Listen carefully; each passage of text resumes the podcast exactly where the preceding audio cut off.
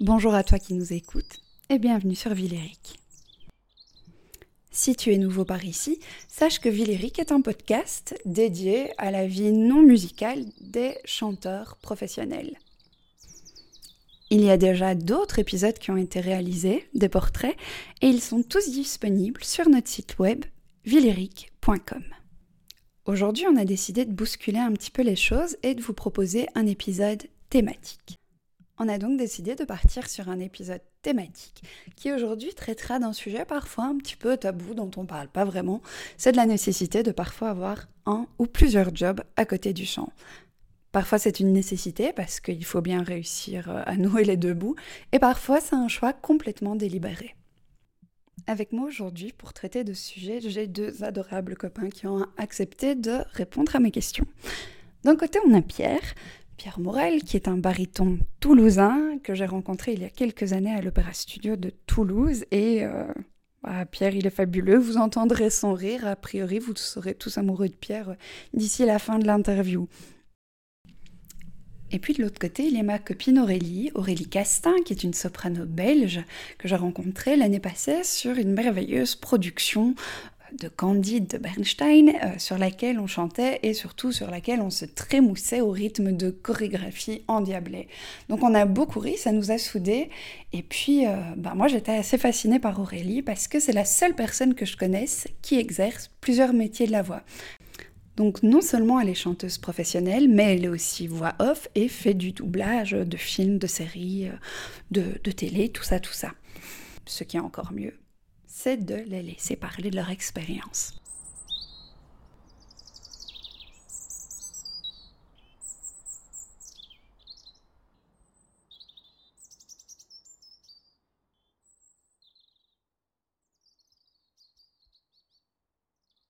Euh, j'ai toujours chanté.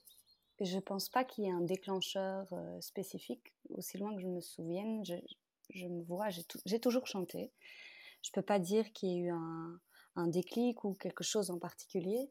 J'ai pas, ma famille n'est pas spécialement dans la musique non plus.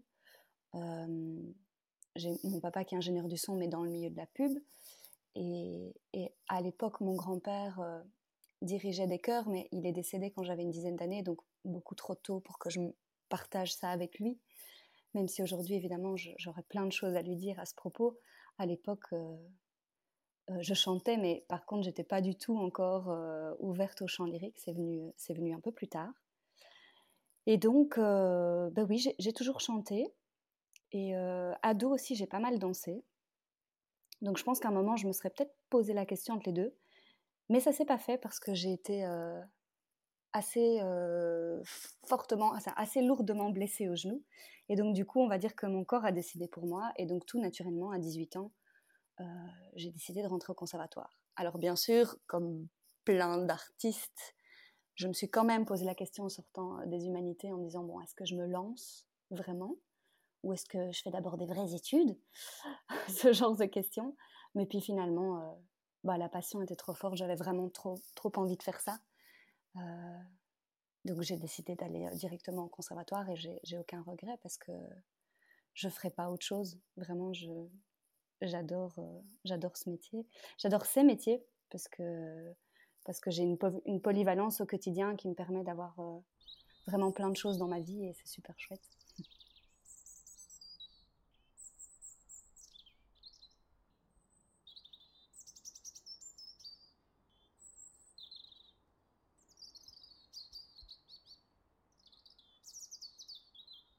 La première question, c'est toujours euh, à peu près la même, elle est toute simple. C'est euh, comment est-ce que tu es arrivé à la musique et au chant en particulier?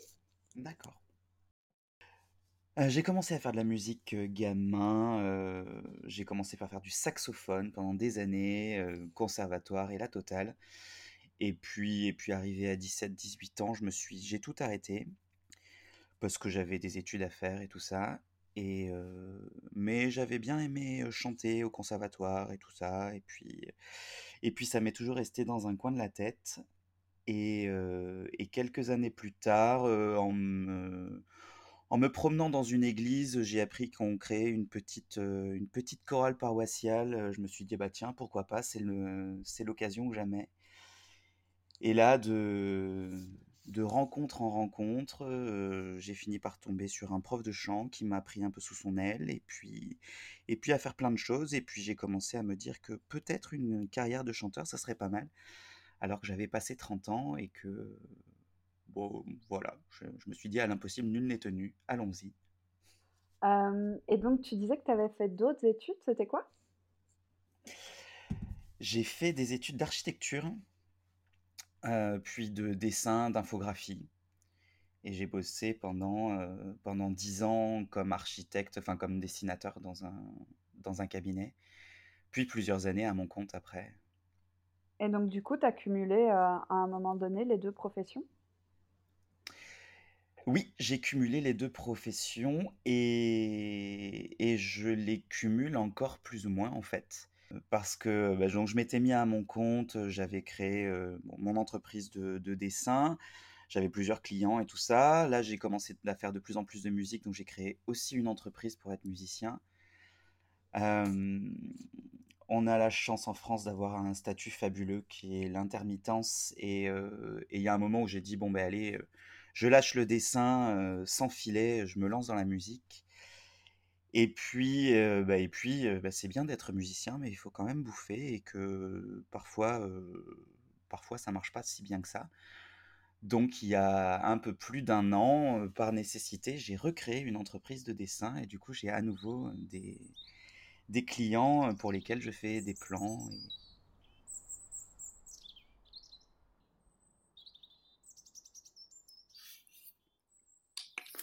Bon, alors parlons de cette euh, polyvalence, parce que tu as un petit peu un couteau suisse de la voix quand même.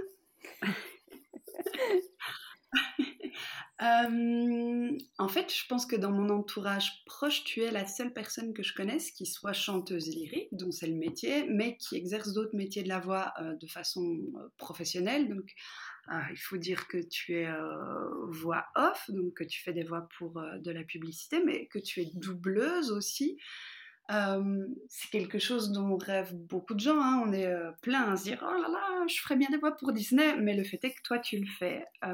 donc j'aurais voulu savoir comment tu es arrivé justement dans, ce milieu assez différent et dans ces deux milieux différents en fait, parce que la pub et, le doublage c'est quand même aussi c'est pas pas les mêmes milieux. Non, effectivement. alors, ben, Clairement, c'est un métier de la voix. On va dire quand même que c'est plus un boulot de comédienne. Et, euh, ce sont des milieux assez fermés.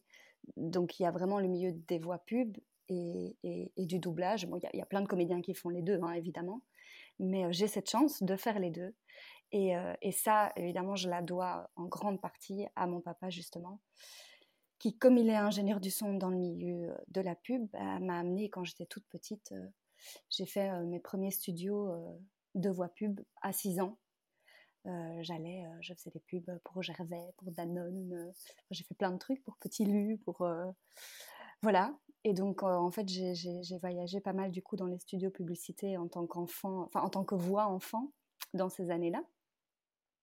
Et puis un peu par hasard, j'imagine en tant que voix pub, mon nom est arrivé dans, dans le doublage à l'époque. Et en fait, j'ai été, euh, j'ai été choisie euh, sur une série de dessins animés, Marguerite et la bête féroce. Et donc, du coup, à 10 ans, euh, j'ai fait ma première série de doublage. qu'on a, on a doublé ça pendant, pendant trois saisons. Donc, pendant trois ans, je me souviens que j'allais les mercredis et les samedis. pas toujours les deux, ça dépendait un petit peu des services, si c'était conséquent au niveau des épisodes ou pas, mais voilà, moi, euh, enfant, euh, j'allais euh, après l'école le mercredi ou bien le samedi, j'allais travailler en studio et c'était génial. J'adorais ça, vraiment. Et donc, du coup, après, j'ai un petit peu, quand, j'ai. Enfin, non. Oui, je réfléchis un petit peu à la chronologie, mais donc j'ai toujours continué un petit peu, mais, ça s'est un peu calmé quand j'étais ado et, jeune adulte. Je pense qu'il a fallu aussi le temps tu, sais, le, moment de transition, tu passes de voix enfant à voix adulte. Et comme j'ai une voix quand même assez légère, euh, au niveau du créneau, euh, je fais quand même tout ce qui est voix jeune. Je fais encore des voix d'enfants à l'heure actuelle parce que dans les doublages, énormément de voix d'enfants sont doublées par des adultes. Et, voilà, il n'y a, pas si longtemps que ça, il y a 3, 4, 5 ans, j'ai décidé euh, de m'y remettre sérieusement parce que vraiment j'adore ça. Et donc, du coup, je suis revenue dans le doublage par le chant. Donc, mais ça, c'est la cerise sur le gâteau, c'est-à-dire que bah, du doublage en tant que comédienne, c'est génial. Et de temps en temps, il y a du chant en plus. Et, et ça, bah, ça c'est super. Quoi. Ça veut dire concilier les deux, c'est encore mieux. Et, de fil en aiguille, bah, voilà, actuellement, je, fais des studios autant dans, des, du doublage pour des, des séries dessins animés, pour du live, parfois en tant seulement que comédienne, donc que, que, de la voix parlée, parfois que pour du chant. Et puis, et puis sur le côté, il y a les voix pub aussi. Euh, aussi en parler. J'ai déjà eu aussi l'occasion d'en faire enchanter. Donc voilà, c'est, en fait tout se croise et, euh, et c'est ça qui est génial, c'est ça que j'adore. En fait, la question centrale, c'est pourquoi avoir plusieurs jobs? Quels étaient les aspects positifs dans le fait de cumuler le chant et un travail sur le côté Et cette question, je l'ai posée à Pierre sais pas exactement comment formuler ma question, mais est-ce que ça t'apporte quelque chose, outre le fait de bouffer, tu vois, euh, ce qui est quand même la base de la base, qui est vraiment nécessaire, quoi. Mettre du beurre sur la table et puis euh, payer euh, les factures. Est-ce qu'il y a quelque chose que tu dirais de positif du fait d'avoir ces, deux métiers en parallèle? Ce que je trouve de positif surtout, c'est le parcours et le fait d'avoir fait un, métier complètement différent avant, parce que ça permet de, voir les choses euh, sous un angle vraiment, vraiment différent. Euh, d'avoir deux métiers à la fois en positif, sincèrement, euh, j'en trouve pas beaucoup. Moi, j'adore rencontrer des gens, j'adore faire plein de choses. Je suis un peu hyperactif et ça me fait pas de mal. mais il faut quand même avouer que c'est très très compliqué euh, à chaque fois que le téléphone sonne de pas savoir euh, qui on est. Euh. Quand on est chanteur, ben, souvent il faut, il faut aussi avoir plusieurs cordes à son arc, il faut, il faut être chef de chœur, il faut être prof de chant, il faut être, enfin voilà, tout ce qu'on, tout ce qu'on peut, du moins quand on n'a pas la chance d'avoir une grande carrière. Et, et, du coup, quand il faut en plus avoir encore une autre casquette dans un milieu complètement différent et tout, il y a des fois où c'est on devient un peu schizophrène quand même, il faut l'avouer.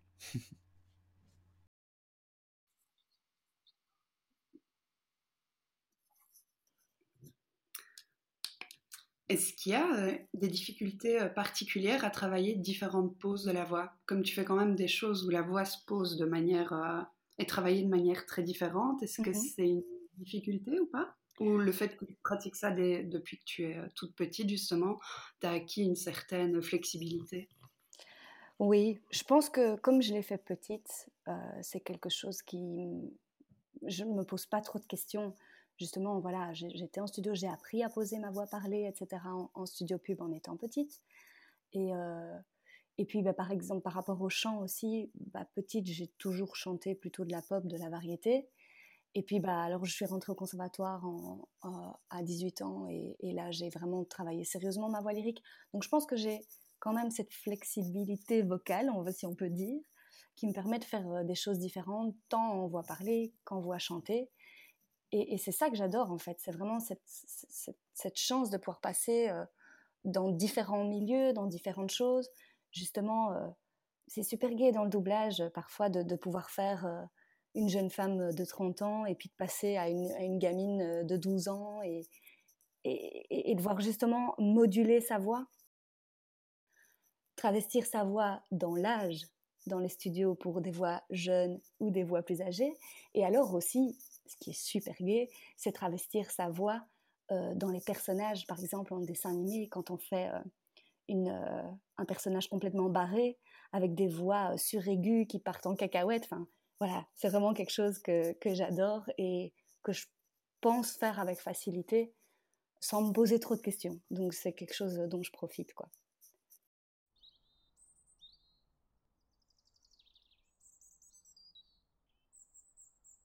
pour le coup, le gros avantage d'avoir, enfin, le, métier de dessinateur, c'est un métier que j'ai fait du coup pendant quand même très longtemps. Euh, et euh, qui me demande du temps, mais plus beaucoup d'investissement personnel et plus beaucoup d'énergie. Euh, et vu que j'ai gardé quand même un, rythme de vie très très proche de celui qui était le mien quand j'étais que dessinateur et pas encore artiste. je continue à me lever entre 7h et 8h le matin, à être efficace le matin. C'est chose qui n'est pas donnée à tous les chanteurs du monde. J'ai des longues journées. Du coup, tu as structuré tes journées de manière à pouvoir combiner les deux ou ça se fait vraiment en fonction de, des demandes et des, spectacles que tu as C'est vraiment en fonction. Après, j'ai un emploi du temps qui est quand même prévu souvent au moins, au moins une semaine ou 15 jours à l'avance quand j'ai du bol. Donc j'essaie de me débrouiller pour n'accepter de travail de dessin que quand je sais que je vais avoir le temps de l'honorer. Et du coup, je me fais, bah, je me fais des journées qui ressemblent jamais les unes aux autres. Et ça, il faut avouer que c'est quand même assez cool. J'essaie d'organiser au mieux mes journées pour.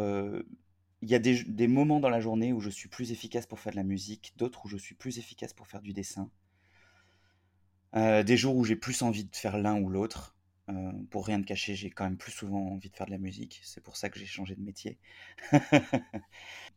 Mais ouais, ouais, non, j'essaie d'être hyper carré sur tout ce que j'ai à faire. En fait, je me fais des listes interminables de, choses à faire. Ben, on sait tous que pour le moment, euh, vivre du chant, c'est vraiment très compliqué. Enfin, le, milieu est rude, il y a de moins en moins de subventions et c'est dur d'avoir des projets qui, qui paye tout simplement. Euh, est-ce que le fait d'avoir sur le côté euh, le doublage, la voix off, ça te permet justement de continuer à chanter? Oui, bien sûr. Mais euh, j'irai même plus loin que ça parce que y a encore, j'ai encore une, troisième casquette, on va dire, qui, vient s'ajouter à ça et qui me permet de combiner tout et de vivre, c'est que je, je, donne cours de chant aussi.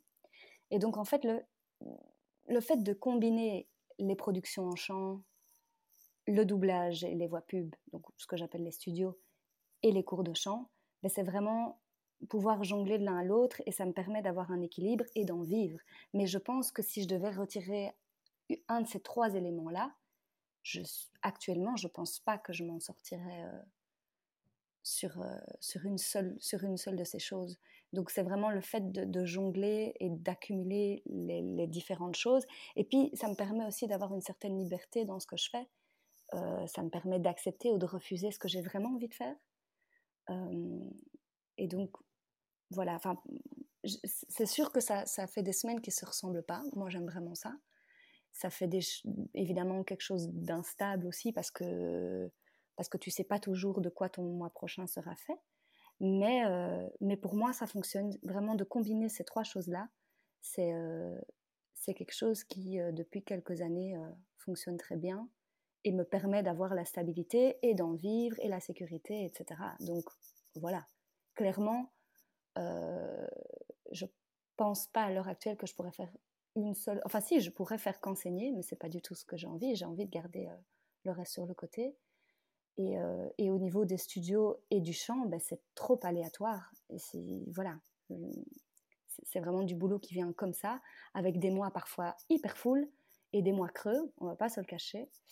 Et donc, du coup, euh, clairement, euh, le fait d'avoir ces trois métiers, ça me permet de garder un équilibre constant et, euh, et, de, de, parer à ces mois creux et de pouvoir accepter des, super projets et, voilà, de faire vraiment ce que j'aime. Et je pense que c'est vraiment une des chances que j'ai au quotidien, c'est, de faire ce que j'aime, quoi. Et je ne ferai pas autre chose.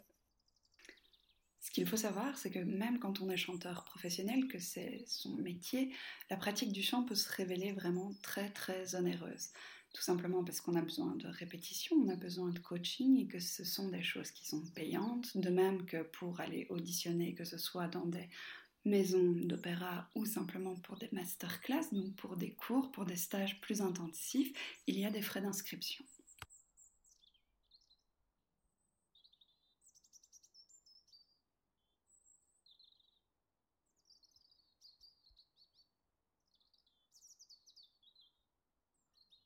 Et oui, oui, c'est coûteux et puis c'est surtout très, très chronophage.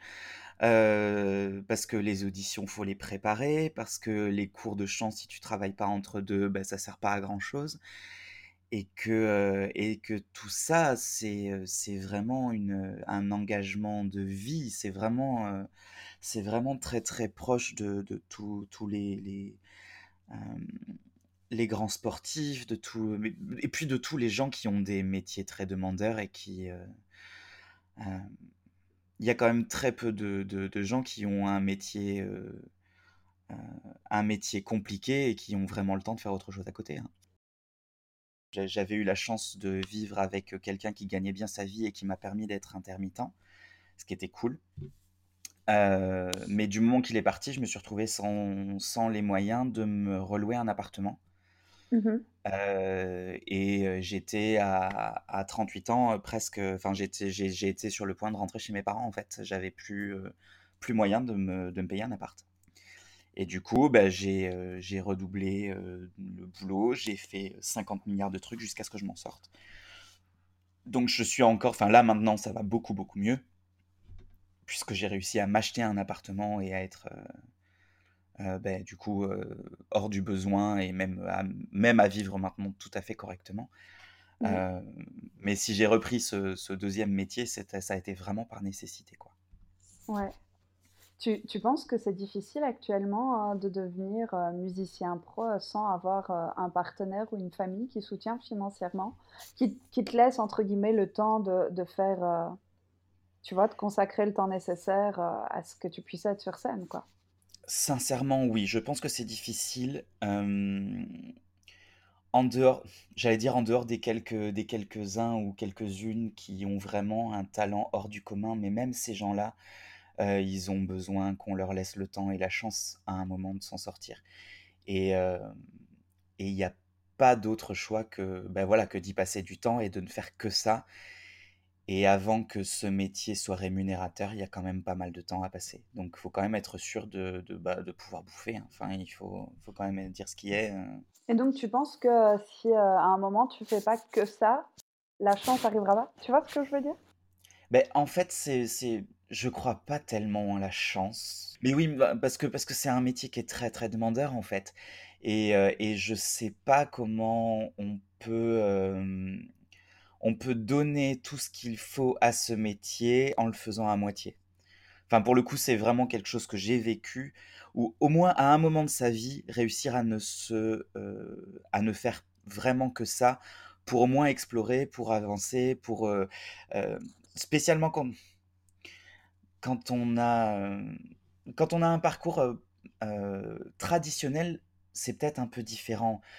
quand à, 15 ans, on était déjà au conservatoire, qu'à 17, on a commencé les cours de chant et que et qu'à 19, on a son prix, enfin, je, dis n'importe quoi, mais et que du coup, on s'est fait déjà les connexions, qu'on a déjà le répertoire, qu'on a, même s'il y a encore toute une vie à apprendre derrière, il y a quand même des choses qui se sont faites et je pense qu'il y, y, a une partie du boulot qui est déjà fait. Mais mais quand on a déjà une autre vie, qu'on a déjà des factures à payer, qu'on a déjà... Il faut, à un moment de sa vie, si on veut pouvoir faire ce métier, se donner complètement à ce métier. Et après, une fois que les choses sont un peu lancées, on peut lever un peu le pied parce qu'il y a moins besoin de travailler, entre guillemets. Il y a toujours besoin de travailler énormément, mais, mais on peut gérer un peu, un peu différemment sa, sa propre vie. Mais je pense qu'il y a un moment où il faut vraiment, vraiment tout donner.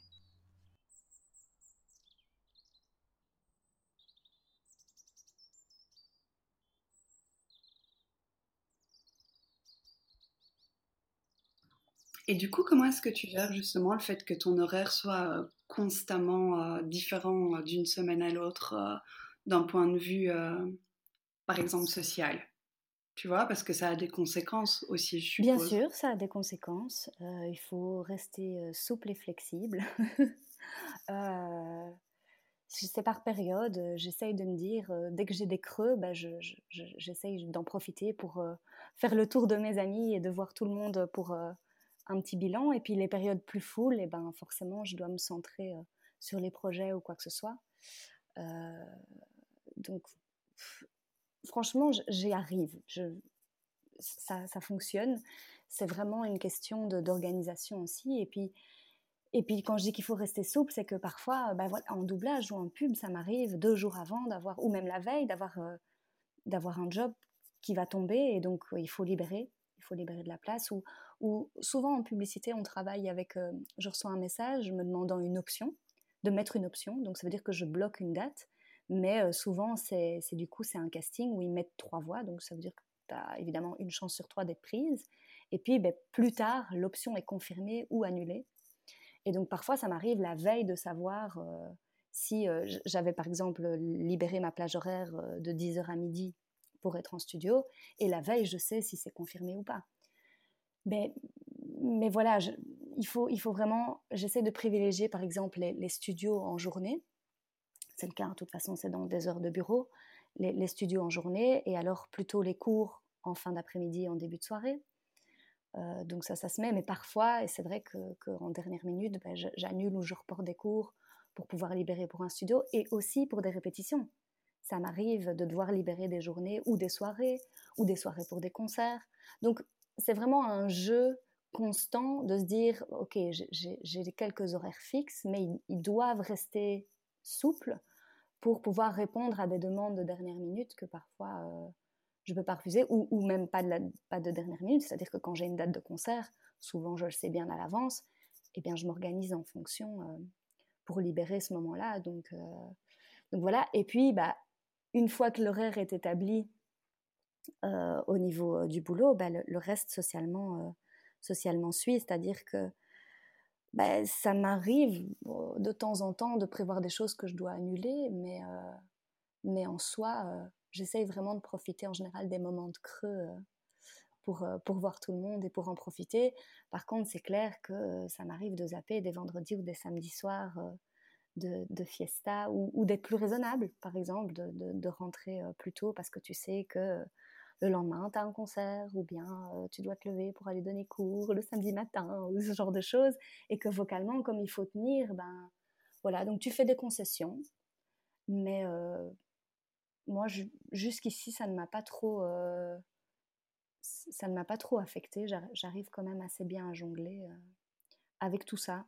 Je, pense vraiment que c'est une question d'organisation et, et d'être aussi très clair sur les attentes que tu as et tes priorités. Et en fonction de ça, ben, pouvoir euh, essayer de, bah, de tout combiner et de t'en sortir partout. Quoi. Et ton entourage, comment il le vit justement, ce, ce fait que tu dois, euh, ce côté raisonnable bah, ils le savent. Euh, voilà, ça fait partie de mon métier. C'est clair que quand j'ai un studio le lendemain, bah, je dois avoir la voix nickel. Quoi. Je ne peux pas me permettre d'arriver avec une voix euh, dans le fond des chaussettes, là, complètement rauque euh, ou quoi que ce soit, parce que j'aurais fait la fête jusqu'au petit matin. Et, et, la même chose si je dois chanter à un concert. Donc, c'est clair que c'est une réalité de mon métier et je pense que mon entourage en est très conscient. Et, justement, comme j'arrive à, à, combiner tout, je, pense que, franchement, on, s'en sort bien et que personne n'en souffre trop. Donc voilà.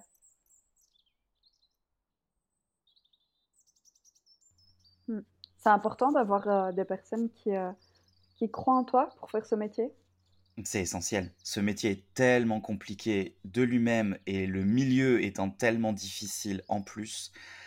Euh, parce que croire en soi, c'est, c'est quand même très très dur. Euh, et même une fois que tu crois en toi, euh, s'il n'y a pas des gens en plus pour te booster derrière et, et pour te faire aimer ce métier, je, pense que ça devient, ça devient impossible. Ouais. C'est important, hein, je pense, d'avoir son équipe son espèce de, noyau euh, de personnes qui croient conditionnellement en toi. J'ai l'impression que ça change tout le rapport que tu as au métier euh, quand tu les trouves, tu vois. C'est ça. C'est ça. Des gens qui croient en toi, mais qui en plus. Euh, des gens qui t'aident à, repousser tes limites, qui, qui t'encouragent parce que, parce que eux-mêmes repoussent leurs propres limites, euh, des gens qui se remettent autant en question que toi et du coup qui te permettent d'avancer avec eux. Je pense que c'est encore euh, c'est aussi aussi intéressant et important que que des gens qui sont euh, qui sont déjà très installés et qui bon même ces gens-là se, remettent en question mais mais mais qui qui vont te, valider une certaine façon de travailler. Je sais pas si c'est très clair ce que je dis, mais y a, pour moi, il y, a deux, y a deux choses parallèles. Il y a les gens qui sont tes professeurs, tes mentors, et qui vont, qui t'aider à avancer, mais en, te, montrant comment faire. Et puis il y a ceux qui sont au même niveau que toi et qui, avancent comme toi et qui ont les mêmes problèmes et avec qui tu cherches des solutions ensemble. Et donc toi, dans ton entourage, vous, vous arrivez à, partager justement sur ces problèmes typiques du chanteur, les auditions qui fonctionnent pas, les traversées du désert, ce morceau qu'on n'arrive pas à chanter, qu'on veut tellement. euh, oui, ouais, ouais, ouais, j'ai, vraiment, vraiment la chance d'avoir, euh, rencontré des gens super et, euh, et de travailler essentiellement avec des gens que qui sont devenus des amis et qui, qui permettent de travailler et dans une ambiance bienveillante, d'entraide, de sans jugement. Enfin, il y a vraiment toutes ces choses-là qui qui te permettent d'évoluer et qui qui sont en plus qui fonctionnent dans les deux sens, c'est-à-dire que, que, être avec des gens qui autant te donnent des conseils que peuvent entendre les tiens, ce qui est quand même pas donné à tout le monde non plus. Tu as trouvé ta famille musicale? Oui, j'ai trouvé ma famille musicale, mais en plus, ce qui est génial, c'est qu'il y a toujours de la place dans cette famille-là. Non, non, mais c'est, c'est, tu vois, il y a, y a bah, les, les, maîtres sonneurs avec lesquels je, je, tourne quand même très souvent et, et qui ont été bah, à la fois des professeurs, mais aussi des collègues. et, et, voilà, avec qui j'adore évoluer, avec qui j'adore monter des projets, avec qui j'adore chanter, avec qui j'adore être sur scène. mais j'ai la chance de temps en temps de, de faire partie d'autres productions avec des gens différents et avec qui j'arrive à créer des liens, avec qui j'apprends aussi. Et, euh, et, sur les deux dernières grosses productions dont j'ai pu faire partie, une grosse production à mon niveau en tout cas, euh, je suis à chaque fois tombé sur des gens fascinants, fascinés et, euh, et bienveillants et positifs et qui on a un métier qui est génial, qui, fait que quand, on, quand on est sur scène, quand on crée un projet, même si c'est pour, pour trois représentations, on crée des liens qui sont, qui sont très vite très très forts avec les gens avec lesquels on doit les créer. Et, je me rends compte que même, même des gens avec qui on a passé 15 jours dans sa vie, ça peut, ça peut devenir des amis pour le reste d'une vie parce que parce qu'il y a ces liens, très forts. Et j'aime mmh. beaucoup ça. Ça soude l'adrénaline. Oui, oui, oui. Ouais. C'est, c'est parfois compliqué, euh, j'ai remarqué, à comprendre pour les proches, quoi, que des gens avec qui euh, tu as passé, euh, ouais, comme tu disais, deux semaines sur scène, et puis que tu vois plus pendant six mois, quand tu les revois, c'est à nouveau ta meilleure pote et tout ça. Et, je remarque que c'est parfois, pour la famille, tout ça, des, des, des choses un peu compliquées à comprendre, ces rapports très mais ce qu'il y a de plus proche de ça, c'est tous les enfants qui rentrent de, de, de, colonies de vacances. Hein. Il y a exactement les mêmes, enfin, les, les, les, mêmes, les mêmes liens qui se créent. Enfin, c'est assez drôle. Mais, euh, mais c'est à double tranchant. Enfin, je suppose que tu as vécu ça aussi. Le moment où, où tu viens de passer 15 jours ou 3 semaines sur une prod et puis tu rentres chez toi et puis d'un seul coup, c'est vide et, et c'est affreux ce moment-là même si tu as rencontré des gens super, même si tu as vécu des, des, choses géniales. Et parce que tu as rencontré des gens super et vécu des choses géniales, les, les, 3-4 jours euh, après, tu es en déprime complète. Et euh, c'est vrai que c'est très intense. Mmh. Comme, euh, et, que, et que pour une famille, ça, doit être, ça doit être particulier à gérer. Mmh. Mais moi, justement, ce qui va m'aider dans ces moments-là, c'est depuis que j'ai un, un, travail fixe, quoi. C'est le fait que le lendemain, je prenne ma voiture et que j'aille au taf ça, me coupe de, de ce, cette nostalgie immédiate, en fait. Ouais, ouais, je vois ce que tu veux dire. Ça fait vraiment partie des gros, gros aspects positifs parce que clairement, moi, ça a stabilisé mon humeur. Euh, Ce qui doit être vachement plus facile à gérer pour mon compagnon, je pense. ah oui, sûrement. Mais pourquoi tu pleures? Oh, Je sais pas. Mais c'était tellement bon. Oh, j'ai perdu tous mes copains. Mais tu les connais pas. Mais c'est mes amis quand même. Ouais, c'est une thérapie à la base, le chant. Ah, mais complètement. Complètement, t'as qu'à voir comme on va bien.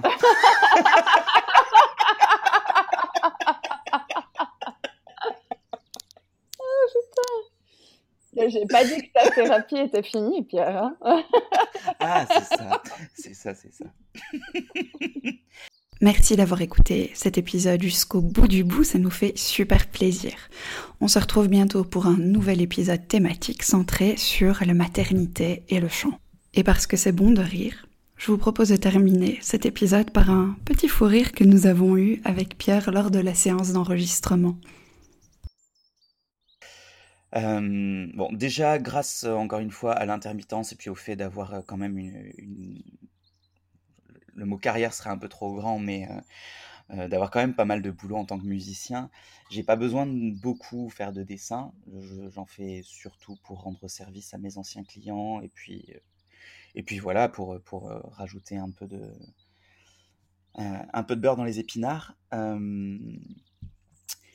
Mais et j'ai oublié ta question et c'est bien parti. oh putain. Pardon. Euh, je te demandais comment tu arrivais à gérer les, les multiples casquettes en même temps.